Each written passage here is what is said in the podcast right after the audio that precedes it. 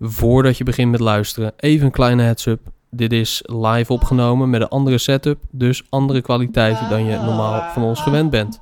Het zou heel tof zijn als jullie zeg maar, op, op, op het signaal heel hard gaan klappen. Als je, of je leven eraf hangt. Want dan kunnen wij op de eten laten zien dat het echt heel druk was hier. We zouden- Live vanuit Venture Café Rotterdam is dit de live uitvoering van de Wereld van Morgen podcast.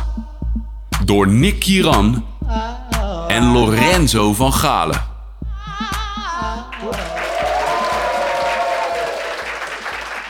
Ja, ja, ja, ja, ja, ja. Nick, we, we zitten niet alleen. Nee, nee, dit is de Dit eerste keer. keer. dat wij een live podcast doen. Ja, Ehm, althans en- voor de mensen hier live. ja, precies, Maar als je nu zit te live- luisteren thuis, dan is het niet zo live.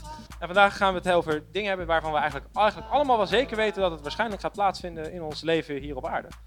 Ja. En dat is, Lorenzo, Nou, er zijn twee dingen zeker in het leven. eh, de dood. En belasting betalen. Nou, oh, Ja. ja. precies. Ja, precies.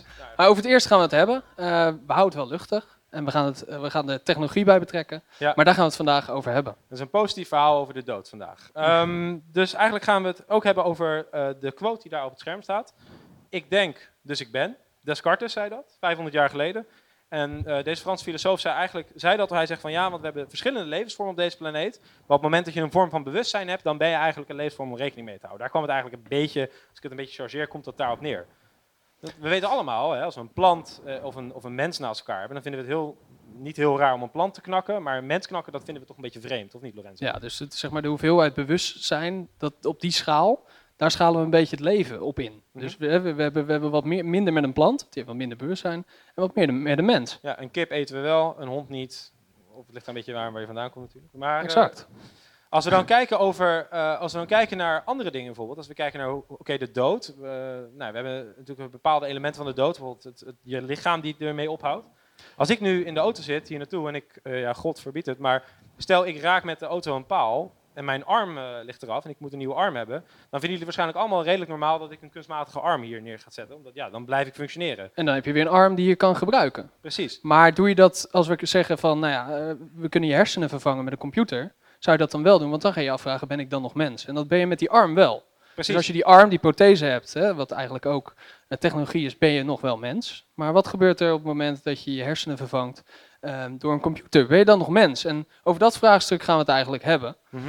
Eh, Ja, het is best wel grappig, want uiteindelijk draait innovatie vooral om acceptatie van, eh, van technologie vaak. Eh, en als je dan kijkt naar, ja goed, bijvoorbeeld dat, die, dat brein zullen we niet doen. Maar als ik zou zeggen, ja, zou je je hart uitrusten met een pacemaker, dan zeggen we allemaal, ja, ja, tuurlijk, dat doe ik meteen. Ehm, en eigenlijk waar we een beetje naartoe willen, is zeg maar naar het moment van, eh, waar Google over spreekt, dat is de singulariteit in 2038. Waarin de computer eigenlijk realiseert dat de computer een computer is. Dus dat de computer een bewustzijn krijgt. En als we dan weer terugpakken op eh, Descartes, die zei, ik denk, dus ik ben. Dan is het eigenlijk heel interessant wanneer we de afweging gaan maken. En dat is eigenlijk iets wat we vragen om even in je hoofd te houden. Op het moment dat de computer een bewustzijn heeft. En we kijken naar de computer als, als, als, als ik denk, dus ik ben. Dus het is een levensvorm.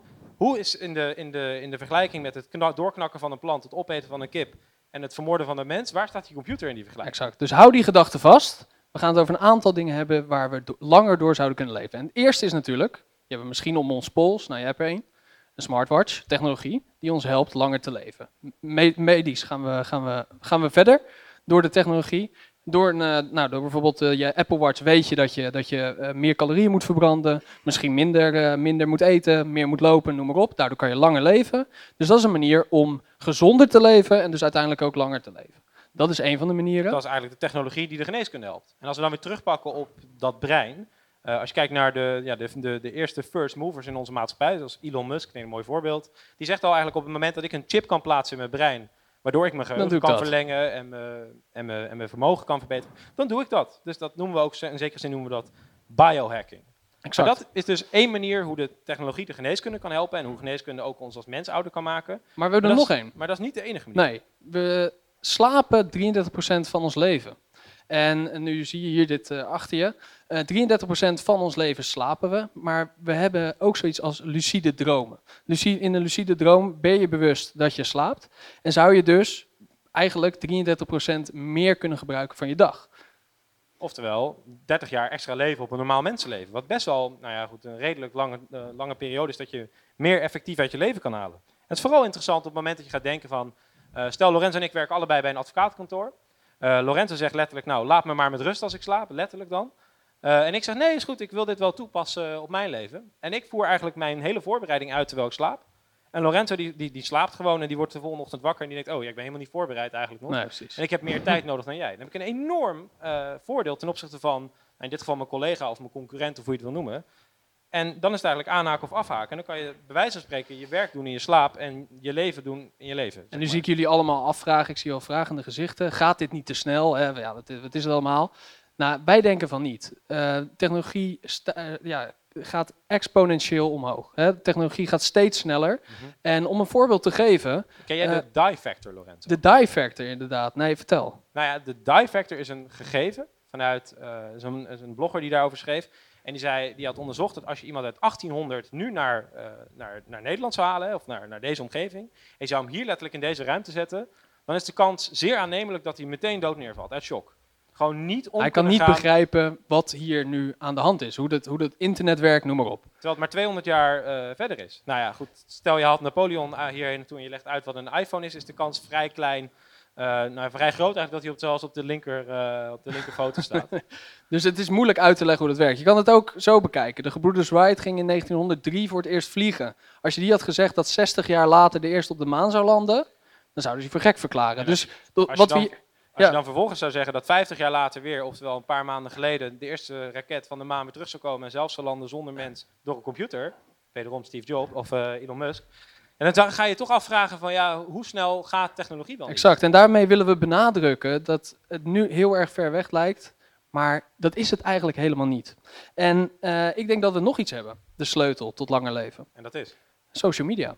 En dan niet zozeer de, de app die je nu op je telefoon hebt, dus een eh, Facebook-app, maar meer de data daarvan. Dus als we die data gaan creëren, we, we, we hebben allemaal data. Waar je auto parkeert, waar je fietst, waar je loopt, eh, met wie je spreekt. Als ik chat met Nick, dan weet de app hoe ik met hem eh, eh, communiceer. Al die data, verzameld in een leven, kunnen we... Sorry? Niet. Nee, precies. Kunnen we, eh, kunnen we gebruiken om uiteindelijk een artificiële vorm te creëren van jezelf. En dat is eigenlijk best wel, best wel creepy, want op het moment dat een computer weet hoe wij reageren en dat kan nabootsen, dan is het eigenlijk ook een moment, eigenlijk wel goed om een moment terug te gaan en te denken van ja, ik ben een mens, ik ben complex, ik heb complexe hersenen, et cetera, als je dat nu denkt. Dan, ga ik eigenlijk, dan vraag ik me altijd af van ja, als een computer, eh, als wij miljoenen berekeningen per seconde kunnen maken in ons brein, en één computer kan dat al een keer tienvoudig, laat staan wat een heel cluster van computers kan doen, dan is het eigenlijk niet heel lastig om te ontcijferen hoe menselijke emoties eigenlijk wel niet werken. Ik snap dat we er nu nog niet zijn. Maar daarom heet we ook de Wereld van Morgen podcast. En wij denken dat, dat die stap steeds dichterbij komt. En als je dan al die data bij elkaar husselt in één, eh, in één potje. Nou, ik zou je vertellen, er is al software waar je aan de hand van 30 minuten audio eh, alles kan laten zeggen door iemand. Dat Maar- is er. Maar ik kan nu ook al... Ben jij mijn vriend? Nee, hij is niet je vriend. Hij is niet mijn vriend. Je toch geen vrienden? Ja, maar dan zou je Nee. net zien dat het live en dat het niet werkt. Maar het idee gaat erom dat dit soort technologie eigenlijk steeds dichterbij komt. En ik denk dat het wat interessant is, ook wat Lorenzo zegt, is dat als je technologie op die stemmen om kan zetten, we kunnen het steeds menselijker maken. Het, het niveau van hoe computers praten, dus echt hoe wij nu met elkaar praten, Ja. komt steeds dichterbij Dus die van de mens. De interactie tussen mens en machine wordt, wordt, wordt steeds beter, of steeds, die, die Mhm. lijn wordt steeds, steeds vager. En het is best wel interessant om het ook vanuit een soort sociologisch oogpunt te bekijken. Want op het moment dat wij kijken naar technologie, zien we, nou, elke twee jaar zien we een heleboel veranderen. Maar als we kijken vanuit het evolutionair standpunt van de mens, verandert eigenlijk helemaal niet zo, zo verschrikkelijk snel mee met die technologie. Wij kunnen helemaal niet zo snel omgaan met technologie als dat technologie verandert. En dat zie je vooral terug in deze vormen van technologie, wanneer ons brein niet meer het onderscheid kan maken tussen een virtuele realiteit en een echte realiteit. En daarmee willen we dus zeggen dat die artificiële intelligentie steeds slimmer wordt en ook steeds Mhm. meer leert. Eh, we hebben een heel mooi voorbeeld. Er is een aantal eh, jaren geleden een film gemaakt, Her. Ik weet niet of mensen hem hebben gezien. Eh, maar daar gaat het over een relatie tussen een man en een artificiële intelligentie. Dit speelt zich af in, een, in 2050 ongeveer, waar de man een, een emotie eh, creëert, dus echt een relatie creëert met zijn artificiële intelligentie. En daarin wordt heel mooi laten zien dat het heel makkelijk is, of die scheidingslijn heel snel vervaagt, als je een bepaalde band krijgt met zo'n computer. Het is best wel interessant, want als je kijkt naar deze, nou, er staat een foto op het scherm, hè, dan zien we een man met een eh, klein soort oordopje in zijn oor. Eh, en daar zit letterlijk gewoon een vrouwenstem in die hem vertelt eh, ja, dat, dat ze van hem houdt, hoe ze met hem omgaat. Eigenlijk zoals een normale menselijke relatie ook is. En zij leert ook van hem. Op een gegeven moment is ze best wel bot. Hè? Dan zegt hij van, ja, hoe kan jij nou zo bot tegen me doen? Want je hebt helemaal geen, hebt helemaal geen emotie, jij begrijpt me niet. En dan, en dan die computer die gaat dan nadenken en die, die, die leert daar dan van en denkt, oh, ik moet emotie begrijpen. Dus die gaat zelf lerend snappen hoe het menselijk eh, emotie werkt.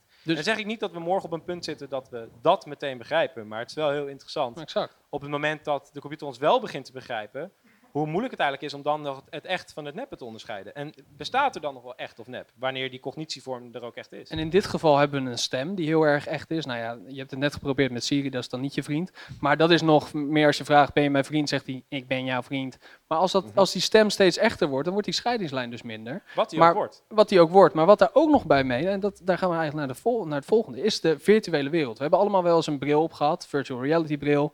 Dus we maken een virtuele wereld ehm, die fotorealistisch wordt. Mhm. En als we, daar gaan we het nu over hebben, waar, als we dat gaan samenvoegen, dan komen we op het volgende. Nou ja, dan komen we op het punt van, oké, dan kunnen we ons leven niet verlengen met eh, een jaar, twee jaar, tien jaar, twintig jaar, dertig jaar, maar misschien wel met het oneindige. En dat is best wel opvallend, want ik denk dat de eerste stap zal zijn dat OWAT reizen of eh, welke partij dan ook gaat zeggen, nou ja, stap bij ons in de VR-machine en eh, ga op vakantie met een R ertussen.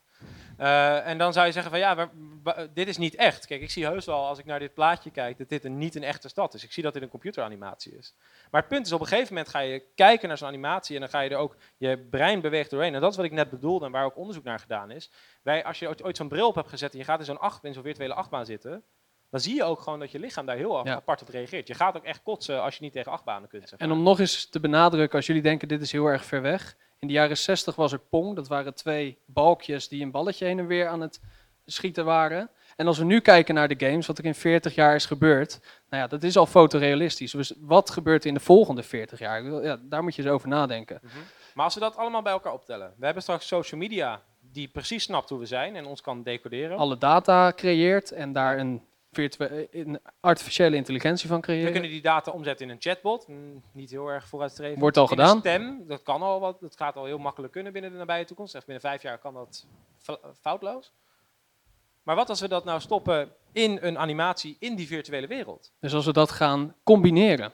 En kijk, we willen uiteindelijk, als we het dan hebben over de dood, en we willen er absoluut geen religieus verhaal van maken, maar het is altijd eh, het is een beetje tweedeling. Of even heel gechargeerd gezegd, je gelooft in een vorm van dat er nog wel een bestemming is na het leven en of er wel of geen bestemming is na het leven. Maar de vraag is zeg maar, wil je echt daadwerkelijk ehm, de kans nemen om naar de hemel te gaan?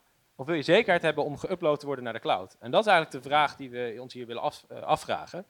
Eh, en die willen we inleiden met een fragment. Ja, dit is eh, een fragment. Daar we, wij zijn niet de enige die hierover nadenkt. Dus het, dus het creëren aan de hand van data, als dat zo goed wordt, die artificiële intelligentie naar een virtuele wereld. Nee, dat is, daar hebben andere mensen over nagedacht. En dit fragment is uit de serie Black Mirror. Misschien kennen jullie hem. Eh, en hierin wordt een wereld gecreëerd, dus een virtuele wereld. En aan de hand van data die verzameld is, ehm, eh, worden die mensen geüpload naar die virtuele wereld. En hoe dat er dan uitziet, dat is zo. Dat zie je nu. Nu weten we dat, eh, dat je dit zit te luisteren, dus geen beeld hebt. Maar even kort, we lieten hier een fragment zien uit de serie Black Mirror, eh, seizoen 3, episode 4. Eh, die heet San Junipero. En dat gaat over twee vrouwen die, die elkaar vinden in een, ja, in een wereld, in de ethisch. Verder zeg ik er niet veel meer bij. Ga hem kijken en dan snap je wat we bedoelen. Ja, als dat kan, dan hebben we dus niks meer. Dan hoeven we niet meer te werken en dan kunnen we gewoon mens gaan zijn. Dan kunnen we gewoon gaan feesten in de jaren 80. En dan is het eigenlijk, het zou heel raar zijn als wij nu zouden eindigen met een soort conclusie of iets dergelijks. Want ja, wij weten dit natuurlijk ook gewoon niet. Kijk, wij, wij zijn twee jongens die een podcast zijn gestart om na te denken over onderwerpen die in de wereld van morgen plaats zouden vinden. Wij denken dat dit niet een, een verhaal is van of dit gaat gebeuren, maar wanneer. Dus dat, is, dat willen we er wel bijvoegen. En ik denk dat het ook belangrijk is, is dat we eh, eigenlijk weer eindigen met een vraag. En dat is een filosofische vraag. En waar je ook echt absoluut geen antwoord op moet geven vandaag, omdat je zelf niet willen. En dat is, willen we oneindig leven. Los van of het kan. En dat was de eerste live podcast. Dank jullie wel.